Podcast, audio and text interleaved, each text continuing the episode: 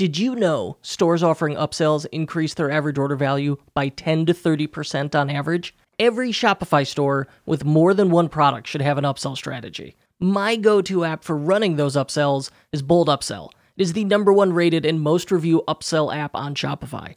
I use it for my clients because it supports true upsells. Did you know there's a difference? A true upsell is where the upsell offer replaces the item being added to cart. For example, you're buying a 1-pound bag of coffee. The store offers you a 2-pound bag for just $10 more. You accept it. The 2-pound bag replaces the 1-pound bag in your cart. That's an upsell. A cross-sell is like an accessory. It gets added to the cart in addition. So if I offered you a coffee mug to go with your coffee beans, that's a cross-sell. This matters because a true upsell typically converts 20 times better than a cross-sell. Now it gets better here. Bold Upsell also supports funnel offers. So let's say a customer says no to that 2-pound coffee bag. Bold can then offer them a different upsell like a 1.5-pound bag. Maybe they say yes to that. So then we can offer them the coffee mug as well. So you'd see where this can radically increase your average order value. If you're not sure which products to upsell though, I have a solution. When you install Bold Brain for free, it works with upsell to create the highest converting upsells ever through machine learning. It's upselling on autopilot. We talked about it back in episode 151. Now, as an unofficial Shopify podcast listener, Bold is offering you their upsell app free for 60 days. Oh my gosh, 60 days. To get this special offer, go to kurtelster.com/bold, and you'll be able to install it from there. That's kurtelster.com/bold. Additional support for the unofficial Shopify podcast comes from SEO Manager. You already know the benefits of SEO.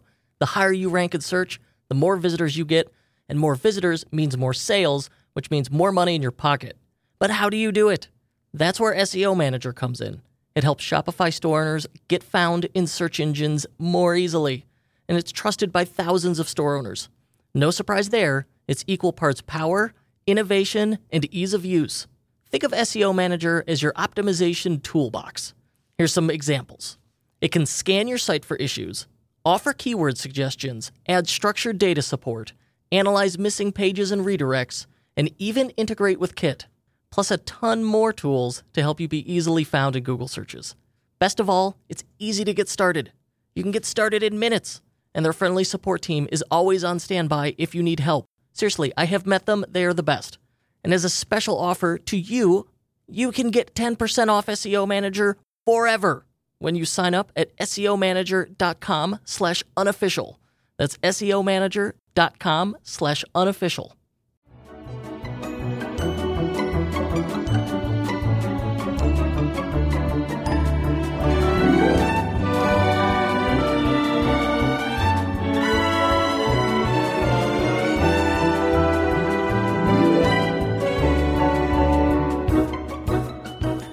Today, on the unofficial Shopify podcast, we are talking to the co-founder of Dollar Beard Club, Alex Brown, who has been launching e-commerce companies for over 5 years, starting with multiple successful crowdfunding campaigns like Coolbox, which you may recognize from ABC's Shark Tank.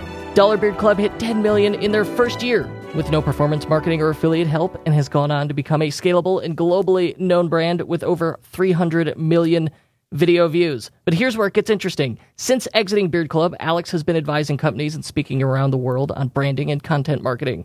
He currently runs the first e-commerce brand accelerator program for brands on pace to do 8 or more figures. That is a lot of figures. Now, what's interesting about Alex is he has some atypical views on branding and stories and their absolute importance to growing. This is going to be a good episode. We're going to walk through his journey and then pick his brain on what goes into a successful brand. Alex, thank you for joining us. It's a pleasure and an honor to be here. Thanks so much for having me. Oh, no. The pleasure is all mine, because this is my continuing education. I'm going to pick your brain, take notes, and then get all of the value out of you. Mr. Alex, how'd you get your start? Where'd you come from? Who are you? What's going on here? Well, like many children, I was born. And then fast forward about 25 years, I'm actually from close to Toronto, is the simplest way of saying it, just north of Toronto. And I was introduced to my former business partner in Beard Club and a number of ventures, Chris, through a mutual friend. And he was living in California at the time. And so I went and visited him. He had all these kind of like amazing little projects on the go and just was super passionate about ideas and launching businesses. And I was really in the crowdfunding space at the time. So I didn't even know really what crowdfunding was at the time, but saw that he had this idea, sold a bunch of products, and then I kind of came on board and helped him figure out how to fulfill them and how to like put together sort of like the follow-up campaigns and stuff like that. He's a really amazing sort of visionary person and highly creative person. And I'm really good at kind of being a hybrid of creativity, but then taking that and breaking it into 10 steps. So we just like hit it off and worked really well together. Got a work visa, moved to California very quickly, and just kind of dove into the world of e-commerce sort of through the lens initially of crowdfunding and launch campaigns. And we kind of created this formula over the course of doing it a couple times with a couple different products, and doing this sort of big launch campaign and then fulfilling the products and deciding if we wanted to actually pursue the business or not. Most of the time, the answer was no. But we did actually kind of, like I said, find this knack and system for doing really great creative work and branding and messaging and positioning and everything like that. So like most people, when they're looking to create some side income and fund the dream, we started an agency and we were helping other people do that sort of stuff and tap into our expertise and our network. And it was going fairly well. It was still like super tight. And there's a point where we were Airbnb-ing our rooms and kind of sleeping in the garage or in the backyard to keep the dream alive, which is kind of fun looking back on. At the time, it really sucked. But, we launched another product at that time called Coolbox, and that did really well. It did $500,000 in our campaign, and then we went to Shark Tank with it. I wasn't really good on camera at that time, so it was my business partner, Chris, and one of our other partners that went on. And that just really exploded our credibility and our network and confidence and all these things. It was still a very technical product and extremely expensive one. The unit economics just weren't there for it to be a long-term project, but it's, under our control anyways. So we were able to license that product out. We fulfilled all the units, which was like a monstrous project. And at the same time, we're developing kind of this idea of doing the Beard Club. And we saw the success Dollar Shave Club had and all these subscription boxes it had. We at the time were probably a group of five guys now. We were all growing massive beards and trying to do out-of-the-box entrepreneurship living and just saying no to chemicals and eating super healthy and super clean and organic. And all the beard products that were out in the market were really sold by boutique shops. So, they'd be $20 for an essential oil, beard oil. And we just thought, we could do a big splash, like a big launch like we've been doing, and kind of do this like, subscription service for beard care products and sell them for really affordable prices that made them accessible for everyone to try, basically. Well, it sounds there's a lot to unpack there. And it sounds like you have done more than most people would ever dream of. And in an incredibly short time, I have learned two things in interviewing entrepreneurs about their journeys. Is, number one, intelligence takes so many forms. I have found people who could like barely string a sentence together in an email that are just unbelievably successful or are brilliant marketers. Like you can't judge a book by its cover, especially with entrepreneurship.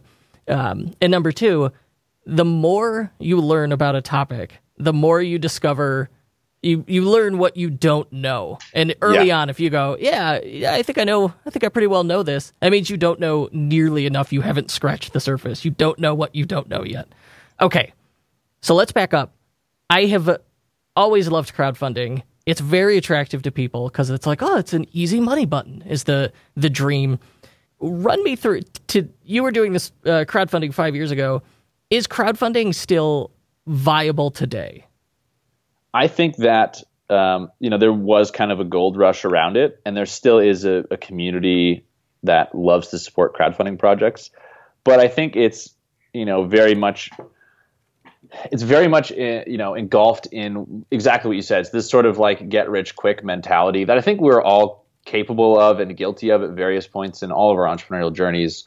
Same with like I want to make a viral video. It's like cool. Well, I can certainly show you how to create the conditions for that, but is that really a business growth strategy for the long term, right? So I think that crowdfunding is absolutely still relevant. There are a lot of brands that have an existing following, and especially when we're talking e-commerce, as you and many of the people listening to this know, a lot of cash flow gets tied up in inventory, right? So if you are creating a physical product and you have a really good handle on how to make that and to do so on a good timeline, it's a great option for you. However, like the caveat there is it's just like any other business, right? You need to have a really strong campaign. You need to cut through all of the noise that's out there. And as much as, you know, if you have a really unique product, that's certainly easier. But I can think of all sorts of really cool, unique products, all sorts of amazing supplements that are created by like these brilliant chemists and doctors. And kind of going back to your point as well about, you know, the people that you kind of misjudge, like some of the most brilliant product people don't have a clue how to sell stuff. And some of the people that are incredibly brilliant at selling stuff have the worst products, right? So I think looking to land somewhere in the middle, either, you know, if you're a solopreneur or having a team that's like, you know, or a co-founder that's good with product, if you're good with marketing, is an amazing sort of way to go about doing that. But success in crowdfunding is just like success in e-commerce. It's not a case of if you build it, they will come. You very much have to plan and execute and really build like a solid campaign in order to get it funded. And then, you know, again, if you have a solid crowdfunding campaign, great. Like now you have to have a business, right? So if all you're doing is planning for this like launch campaign, and we've done this, by the way, so I speak as a, you know, a guilty person. But, you know, if all you want to do is have this solid launch campaign, like that's awesome. You made a bunch of sales. Now you need to create a business, right? So it needs to roll forward. It has to be a sustainable plan for how to acquire customers and how to make them really happy to the point where they'll tell other people about it or they'll keep coming and buying. And that's like, I think anybody that knows anything in e-commerce will tell you that that's the true secret, not just to e-commerce, but to any business, is people that come back and buy again and tell a good story about you to their friends.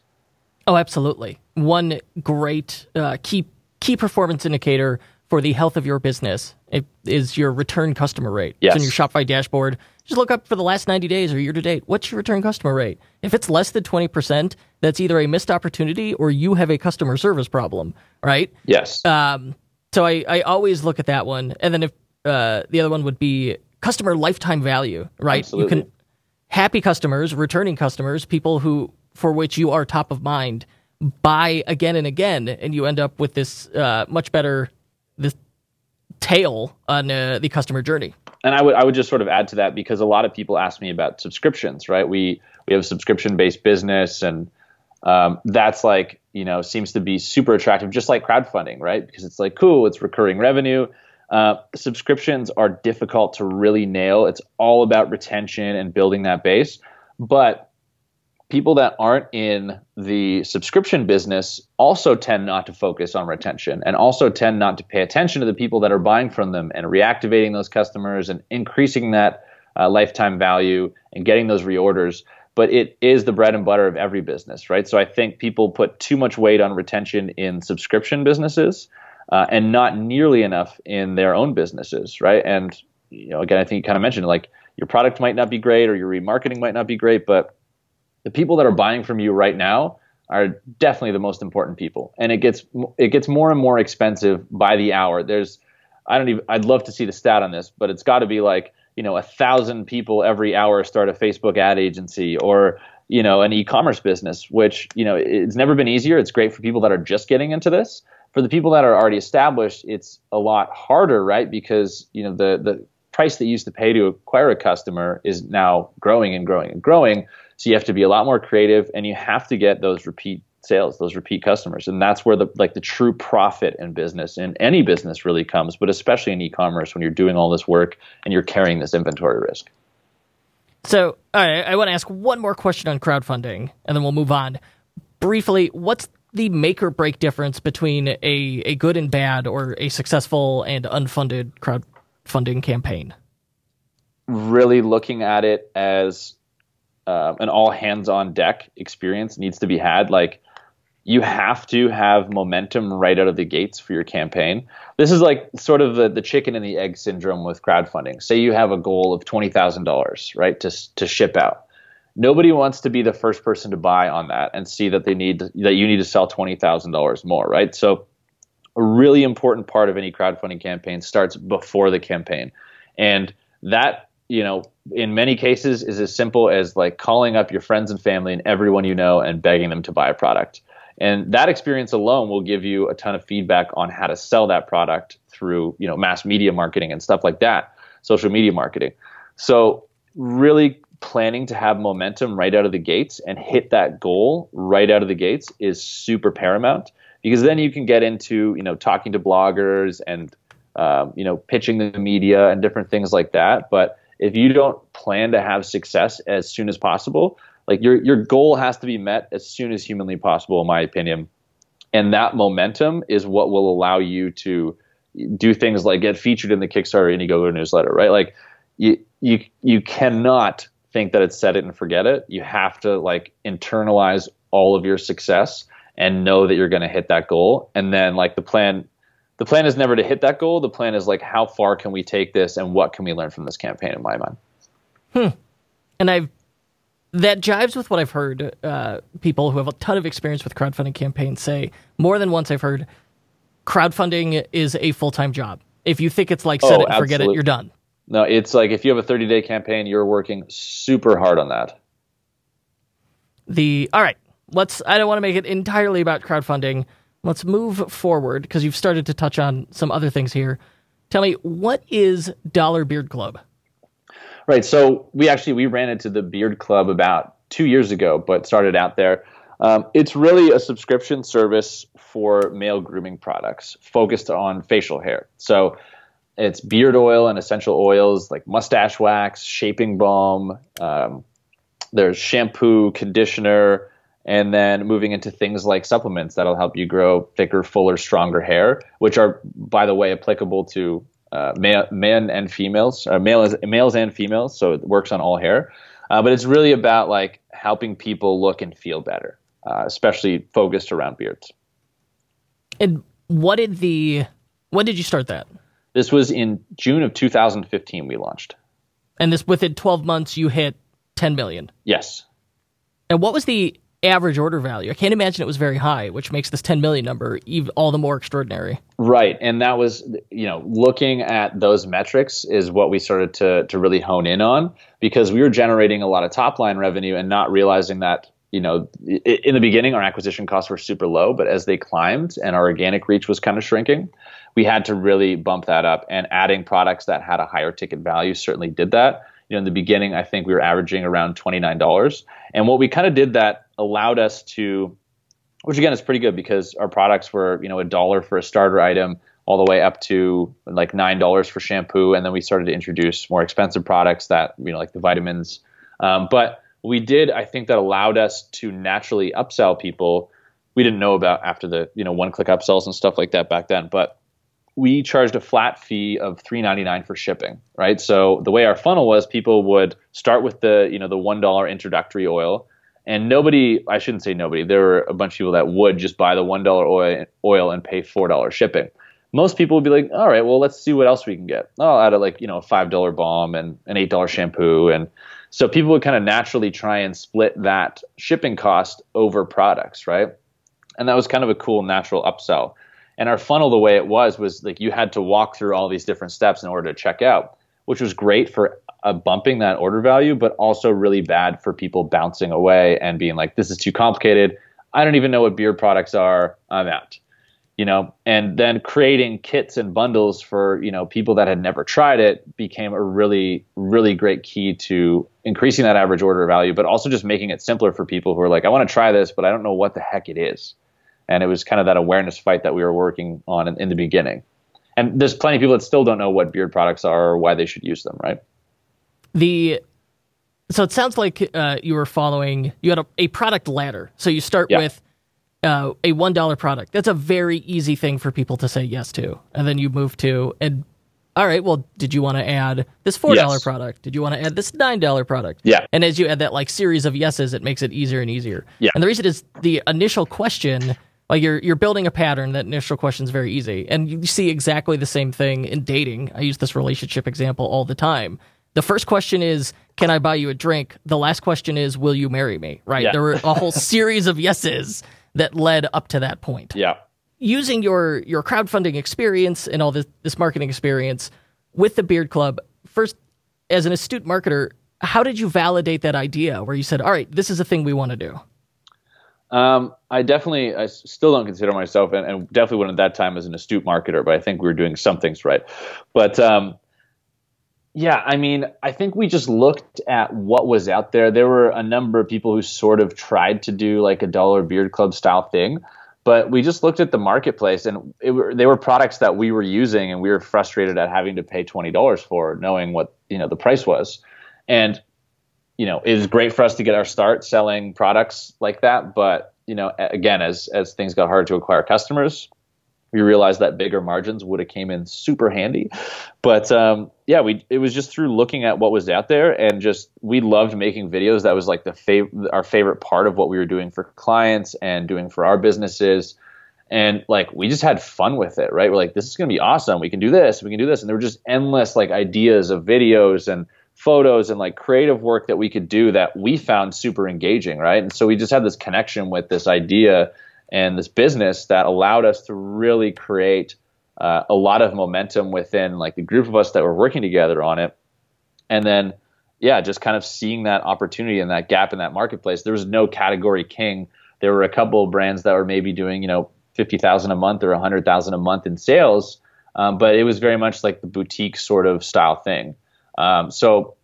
Just seeing what the opportunity was and spotting it, and then getting really excited about it, I think is what allowed us to kind of catapult and just work our butts off until we could sort out the operational issues we were facing. The unfair advantage you had, and I tell people to always look for their unfair advantage, is you had a creative skill set, and you were passionate about it, and you were able to get excited about this opportunity. Definitely. That was hugely... the reason we were able to build a business and capitalize on this opportunity so quickly was that we were making rapid fire creative assets and just getting people to share them and distributing them widely. And I think I kind of mentioned this before, the environment for organic reach on social media then was definitely more favorable. So the timing was just right. Beards were they were on everyone's faces when you looked around, and it was just being talked about. There were people sharing all kinds of articles about it and making fun of hipsters and whatever. So there's just a lot of chatter, and all the conditions were right. And we're if not us, then who? And if not now, when? This is the time. And so we went for it, and it definitely paid off. I wouldn't say it was easy by any stretch, but we just kind of hit the nail on the head. Hold up. It's safe to say that most of us have been doing more shopping online lately. I know I have. There's just a pile of packages in front of my door. I can't even get the front door open. But if you're an e-commerce brand, that means you might be seeing more first-time customers. But once they've made that first purchase, how do you keep them coming back? That's what Klaviyo is for. Klaviyo is the ultimate email and SMS marketing platform for e-commerce brands. It gives you the tools to build your list, send memorable emails, automate critical messages, and more. Way, way more. That's why more than 30,000 e-commerce brands like Chubbies, Brooklinen, and KeySmart use Klaviyo to build a loyal following. Strong customer relationships mean more repeat sales, enthusiastic word of mouth, and less depending on third-party ads. Now, whether you're launching a new business or taking your brand to the next level, Klaviyo can help you get growing faster. And it's free to get started. Visit klaviyo.com to create your free account. That's Klaviyo.com. Talk to him. Walk me through that launch, that brand activation strategy, and your content marketing. So, we were really a video first kind of growth focused model for probably the first 2 years, really. And we still do a lot of videos, but it kind of teetered off and learned more about performance marketing and stuff. But initially, we were able to generate a decent amount of email opt-ins, and people were kind of waiting for this. Like I said, they're like, where's the beard equivalent to Dollar Shave Club? And so we were able to get those early adopters who were like, yeah, I would try this out. And we did some giveaways and some free product to kind of generate a bit of an email list. It wasn't nearly as big as it probably should have been, but that was kind of a little bit of early buyer traction, was just having a bit of an email list. Funny enough, we didn't really circle back to focusing on email until years later. We just thought it was dead, and it's definitely not. It has a massive return on investment. Hard lesson learned, because we would have a way bigger email address right now. But that was part of it. I think we'd made some really strong connections in the world of influencer marketing as well. And a couple of our advisors that we'd met through the Shark Tank process and stuff were named Dan Fleischman and Brandon Hampton, and they are very influential in LA and the influencer scene. They've helped a lot of big influencers build their accounts. They had an agency where they're helping that. So we brought them on board to sort of help us with our audience amplification. So when we created this awesome video and we're ready to launch, we had a bunch of videos. We had this one main launch video we got them to sort of like, you know, use their influence to reach out and work some good deals on some shout outs. They actually owned a bunch of their own accounts, which created this kind of viral snowball of, you know, here's 500,000 eyeballs that are going to this as soon as it launches.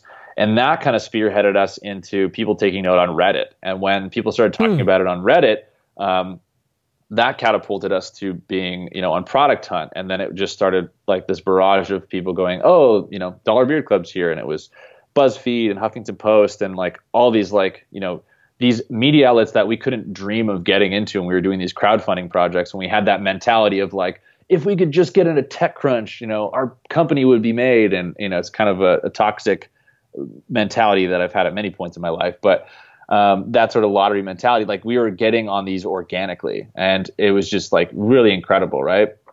From there, we actually had an influencer named Dan Bilzerian who we had a relationship with. Oh, yeah, I'm familiar. Yeah. So he became, you know, our first real investor. At that time we'd taken off. I think we had about 15,000 monthly subscribers. This is a few months in. And we needed cash. We kept running out of product, and we didn't have that infrastructure in place, right? So he also brought a lot of eyeballs with him, right? So he started posting for us, and that would just bring on a ton of new followers on social media, a ton of sales. So that continued that sort of viral growth pattern of like launching videos and having him involved. And that also, you know, just like being able to keep up with inventory and invest more in, you know, paid social media advertising was really good for us as well. So that was kind of how the initial viral snowballs took off, and just a commitment to creating awesome content again and again and again. Not all of our videos went viral and were awesome. Some of them we'd spend, you know, $100,000 on and had lions and all these exotic animals, and really they didn't perform well in terms of sales. Sometimes we would want to have a good time and we just do a joke video for, you know, $1,800 and, you know, go shoot it in our backyard and it would bring in a couple $100,000, right? So we were just like addicted to trying new things and having fun with this brand. And that was what allowed us, you know, for those first 2 years, especially to perform well and to sell a lot of products. With that experience, what are the conditions for virality? It's so hard to engineer viral events and websites and marketing.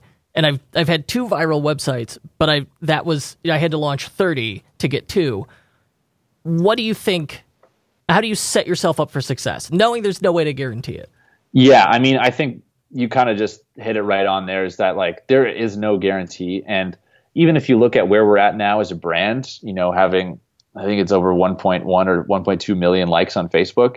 You know, for us to put out content to have it seen by people that opted in to see our stuff is even a challenge, right? So the atmosphere has certainly changed. I think, you know, virality is obviously still possible in many different ways. People go viral every day. Manufacturing it is another difficult part, right? I always encourage people to think about the content that they're creating through the lens of like, what is the purpose of this? Is this to acquire customers? Is this to build our brand? And, you know, what are the metrics of success? And can we put ad spend behind this to get it in front of those people and still be profitable? And like, is this something that can perform well over time, right? So I recommend people kind of take a step back from that, you know, sort of winning the lottery approach, and understand that you're going to have to create, like you said, 30 to get the two. So it's knowing your audience, knowing your story, having that connection. And the unfair advantage there is really you need to share that passion. You need to be your own customer avatar, which in this case you were. How does someone go about building that brand story, extending this metaphor?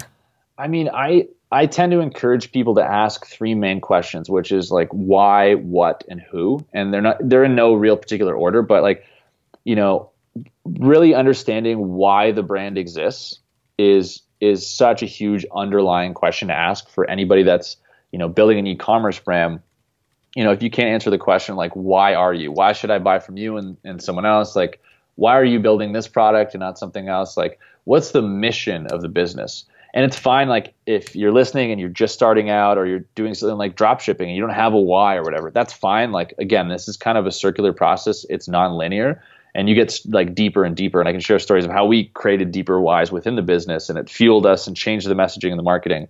But really understanding why you exist and having a clear mission. Like, we exist as a company to fix this problem, right? then when you ask that, then you can come and circle into like the next kind of question, which is what, and what is like, you know, how are you fixing that problem for them? You have to have a good product. You have to have something that like actually works. And I think what people fail to look into, and again, like whenever I say when someone fails, it's because I've failed at it before 9 times out of 10, probably 10 times out of 10, but is understanding what it is you're truly selling. And I'm a huge Seth Godin fan, and I think in his latest book, This Is Marketing, there's a really famous saying of like, people don't want a 1/4-inch drill bit, they want a 1/4-inch hole. And he takes that a step further, which is, you know, they actually want to be able to hang a shelf with that hole on the wall and be able to use the shelf. Actually, they want to hang it because their wife's been asking them to do it. And finally, their wife comes home and is like, oh, honey, you hung that. Thank you so much. Like, so they want that actualization, right? So it's going deeper and deeper into like what it is you're actually selling, because those are the real buying triggers. And this just isn't just in e-commerce. This is in every business, right? So it's like, what is the emotional reaction you want someone to have when they're using your product or when they see your video? And that's where those real like subliminal triggers really anchor in of like, hey, I want to try this, or hey, I want to share this, or... By far, one of the most important things a merchant can do for their business is this customer development. We have consistently seen it really empower and significantly improve marketing and the understanding of the business and even confidence of the business owner. What do you have any recommended resources for someone to like, I want to do that, now what? I find a lot of times like getting that sort of feedback is really good if it's informal and if you go in without expectations. And that said, again, I'm always learning. If anybody listening to this has a great tool that I can implement, I'm happy to hear about that. But for me, it's like the personal touch really goes a long way, and like actually hearing people's voices. And you know, surveys are great, but it's really easy to, you know, give unspecific answers in a survey. It's a lot harder to, you know, to lie to someone's face or to their voice rather, and not give honest feedback if you honestly want it. No, absolutely. We're coming to the end of our time together, but I would love to know some of your advice on scaling, of working on your business as opposed to in it, because you did something incredible. Growing from 0 to 10 million in 12 months is just tremendous. One of the most common concerns, pains, problems I hear from people is, you know, I feel overwhelmed. So what should someone do when it seems like they just don't have enough hours in the day? Well, first of all, give yourself a break. Every organization faces, you know, limited resources, limited time, limited cash. And there are various points, especially in the beginning, where you're going to be wearing a ton of hats, right? So I recommend a couple of things, which is to really try and look at the big picture and how all these various pieces put together. And I kind of lay it out as there's like 15 foundations in a business, everything from, you know, manufacturing to fulfillment to finance, like really to understand the big picture and take some time to learn more about those things. And that could even be as like issues come up and blind spots come out. But seeing the big picture will allow you to, especially in the future, as more resources become available, put that hat on the right person. And, you know, one of the big things that I try to encourage people to do is to try and look at what they do every day in their business and what their team is doing every day in their business, right? And just taking an inventory of where you're spending your time. Because if you do that for like 2 or 3 weeks, right, and just kind of keeping like loose notes, you'll start to identify these areas of like this kind of like, when I do this on Tuesday, this on Wednesday, that kind of looks like a role that I could hire someone for. And I get it, again, like if you're cash strapped, you kind of have to do that in the beginning. But there are amazing services and amazing like virtual assistants and various people you can find that can take some of those jobs, especially the ones that you hate doing, that are draining your soul and your fire for the business. Those are the ones you should try and get off your plate right away. And how you do that is by creating documentation around these processes in your business. And everything you do in your business, whether you do it once or you do it, you know, 100 times a day, is a process, right? It's either conscious or unconscious. So taking this inventory of what you're doing also then allows you to see like, oh, so I'm doing this thing 3 times a week, or my teammate's doing this thing 5 times a week. Like, what's our process on like how we do that? So if I do need to bring someone on and train them, I can say, here's all my notes on how this job is done. And I would invite you to look at them critically, and I would invite you to give suggestions on how you might be able to do that. Or maybe there's this, you know, a particular piece of software that would save you those couple hours, right? So it's about like really understanding the big picture and again, giving yourself some slack, because I've juggled and worn so many different hats and it sucks. And I know it does, But like taking a deep breath and going, cool, this is why I'm doing this. I know what I have is special. I want to learn about the big picture and get good at business because there are no shortcuts, but get a really good understanding of this so I can understand who's going to run in those lanes. And then B, what am I doing right now inside the business that I can do better or that I can hand off to somebody else?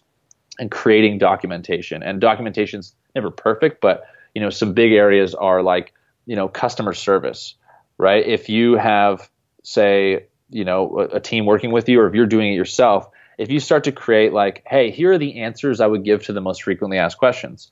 Oh crap, people are asking these a lot. I should put those frequently asked questions a little closer to where they're checking out or whatever it might be and try and answer those because they're identifying gaps in the understanding of the offer, which can increase your conversion rate, all sorts of stuff, right? So like, again, you can kind of see how all this is linked, but customer service is a big one because it also carries over into things like, what if somebody needs to have a product reshipped? What's the procedure for that?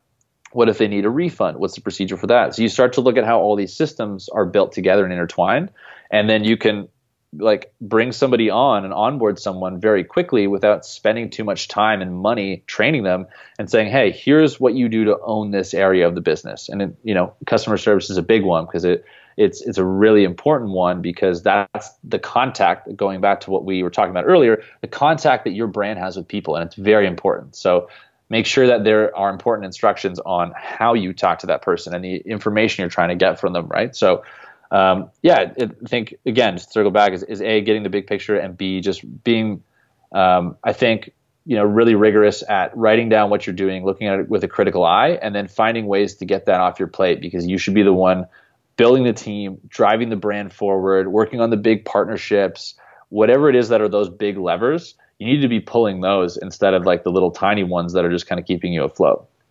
So, phenomenal advice, first of all. But number one, don't be so hard on yourself. Two, inventory your time. Three, prioritize your time.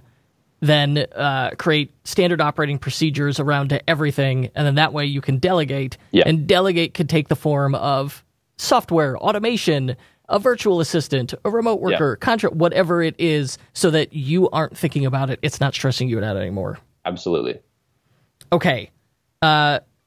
Couple follow-up questions, and then we will wrap it up. You mentioned toxic lottery mentality a couple times. I thought that was interesting. Briefly, tell me what that is. How do I recognize it and avoid it? Yeah, I mean, this has permeated both my personal and professional life, is kind of this... this idea that when I get to this point, things will be this, right? And it's like kind of like time travel. You're living in the future, we're living in the past. But, you know, anyone that's done something really significant in business and built a great business will tell you that, you know, there are no like overnight success stories. Like even with Beard Club, we did really well really quick. We had companies that failed before that. We've learned all these lessons. So yeah, we were an overnight success after having learned all those. But it's really like, it's difficult to stay inside the journey, especially going back to what we were talking before, when the journey kind of sucks some days, and it really does, and it's really hard, right? But it's really important to be able to look at the future, but also like understand that putting the work in now is what's going to get you there.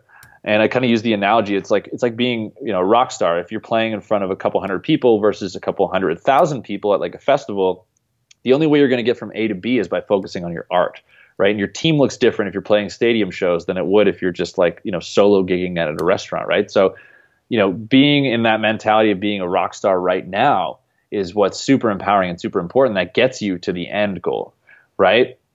And I guess like the sort of lottery component about it is like we're all entrepreneurs that have shiny object syndrome, and we all would like to believe that there is, you know, a piece of software or a celebrity shout out or whatever that's going to absolutely change the game for us. And although that might be true to some extent, and you might see, you know, a lot of time saved, or you might get a ton more sales, at the end of the day, it's, you know, it's not a sprint, it's a marathon, right? It's just super important that you try and catch yourself when you're thinking, again, going back to the rockstar analogy, you know, you're not going to buy a guitar that's better than the one you have now, and all of a sudden you're in that stadium playing that show, right? So it's understanding that those can be useful, but it's kind of limiting the mentality that this is the absolute game changer, right? Otherwise, you end up going in 100 different directions, and you're not executing them well, you're not prioritizing well. So I mean, it's about kind of like guarding yourself from that instinct that we all have to go in those million directions.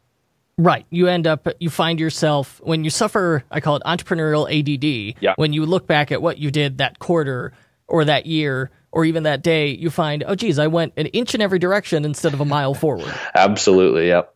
Two more quick ones. You had a lot of early success with influencer marketing. Is that still a viable marketing channel today? So I believe it is for sure. I think that, again, if you get away from the mentality of like looking for those one big shout outs that are going to change the game for you, it's a lot more risky because those people are typically a lot more expensive. The people that I talk to now that do really well with influencer marketing and some brilliant marketers who built amazing brands with it will tell you, again, to go back to that sort of long-term view of things, right? It's about working or partnering with someone that's a really good fit, that loves your product, and that wants to talk about it again and again and again. Because if somebody has an affinity for an influencer, a person, a celebrity, whatever, they trust that person. They want to see that person trust that product. So they can see through, there's so many shout outs now, they can see through that as a one-off. But if someone that they like, know, and trust, and this goes beyond just big influencers or small influencers, if this is a family member that you see posting about a product, those are really important influencers, right? Because that's an easy like, know, and trust connection. But if you see somebody that fits those criteria that like you really trust and you follow, and they're using it again and again, I think that's where the big victories come in. And I think just getting away again from that sort of lottery mentality is a really healthy thing to do in the space of influencer marketing, and just not being afraid to get somebody, whether it's a VA or whatever, to do some of the grunt work of the micro influencers and really find like that solid nucleus of customers that grows and grows, and in parallel course test out somebody that's bigger with a longer relationship. But just kind of working both sides of getting product into people's hands, getting them to use it, getting them to love it, taking that feedback, creating messaging for it. Like that takes a lot longer and it's a lot less sexy, but that's really what building a long-term successful brand is getting people to come back again and again and getting people to love your product. Absolutely. So final business question for you here. What is the single one most important thing that entrepreneurs should be doing when building their e-commerce business? This is the million-dollar question, isn't it? I think that right now is a really interesting time to live in. I think it's the best time to live in. It's also a very challenging time. And there's a lot of like negative things that you see in the media. There's like some serious environmental challenges that we're facing. There's a lot going on this planet right now that needs to change. So I believe the biggest brands of the next few years that are going to be built are ones that are aligned with messages of bringing people together and not dividing them apart and building bridges, that are companies that are treating their employees, the environment, and the social, like political climate favorably, instead of just breaking people down and trying to sell more stuff. So I think like I'm geeking out completely right now on sort of like sustainability and the brands that are coming out. I don't know if you've heard of Evolved Enterprise, a book by Yannick Silver.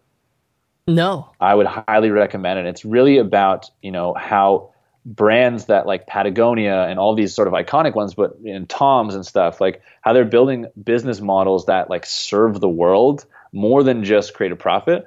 That's a really easy story to tell. And we circle back to the brand stuff. Like a brand is just really a great story that you're able to tell people, and then they're able to tell each other, right? And these brands that are creating these stories with positive messages that are bringing people together, that are treating the environment and the people on the world better, that is the future of building brands. And that will be the only future of building brands, I think, within the next 5 years, if you don't pay attention to those things and you're not a company that's promoting just those messages and believes in those things, you're going to find it extremely hard to compete. So I think that that's the biggest opportunity for people right now, is to get connected with better messages, better products, and better ways to do business, because we need to change a lot of things right now, and we will. And I think that we're an important part of the universe experiencing itself, and I think we're going to figure out a lot of these problems. And the people listening to this, you're going to play a role in it, whether you like it or not. I love it. I absolutely love it. Where could people go to learn more about you? Probably just follow my Facebook page as Ecommerce Rockstars. That's kind of going back to that analogy. So Facebook or Instagram, Ecommerce Rockstars, and I try and put out some good content and some good free training to help people build better businesses, and that's probably the best spot. And reach out if you have any questions on anything I've said today, or you want to go deeper. I'm always happy to help people no matter where you're at with your journey. just shoot me a message and we can chat. Fabulous. Man, thank you so much, Alex. This has been great. Thank you so much for having me. It's been fun. One last thing. If you're new to e-commerce, you're probably thinking what we all were in the early days. Where the heck do I start? Product photography? Discount codes? A logo? Thankfully, there's a simple answer. Start with your theme. Your Shopify theme is your online storefront. Picking the right theme influences the way your store looks, how it works, how easy it is for visitors to see your brand's value. And that's what makes or breaks your conversion rate. With nearly a decade of experience building beautiful, performant themes, my friends at Out of the Sandbox are experts in knowing what it takes to make your store a success. From the unmatched speed of Turbo to the endless customization possibilities of Flex, their themes are designed to look great and, more importantly, help you sell more. Whether you want to upgrade your existing theme or launch a brand new online store, Out of the Sandbox has a theme for you. Visit outofthesandbox.com and use promo code KURTZ20 for 20% off their best-selling themes, Flex and Turbo. Go to outofthesandbox.com/unofficial, promo code KURT20 for 20% off Flex and Turbo. If you'd like to help us spread the joy of entrepreneurship, please give us a 5-star review and tell your friends to subscribe. If you're listening on a smartphone, tap or swipe up over the cover art of this podcast. You'll find some episode notes, including links to sites we discussed, and maybe some details you missed. You'll also find offers from our sponsors, so please support our show by supporting them. And thank you. The Unofficial Shopify Podcast was recorded and hosted by me, Kurt Elster, produced by my business partner, Paul Rita, for our Shopify partner agency, EtherCycle. Check us out at ethercycle.com. Thanks for listening. The Unofficial Shopify Podcast is distributed by EtherCycle LLC. We'll be back next week with more value bombs for Shopify store owners. If you're looking for more high-quality and actionable advice on learning the business of e-commerce, join thousands of other Shopify store owners on our totally free newsletter at Ecommerce Bootcamp. That's ecommerce-bootcamp.com.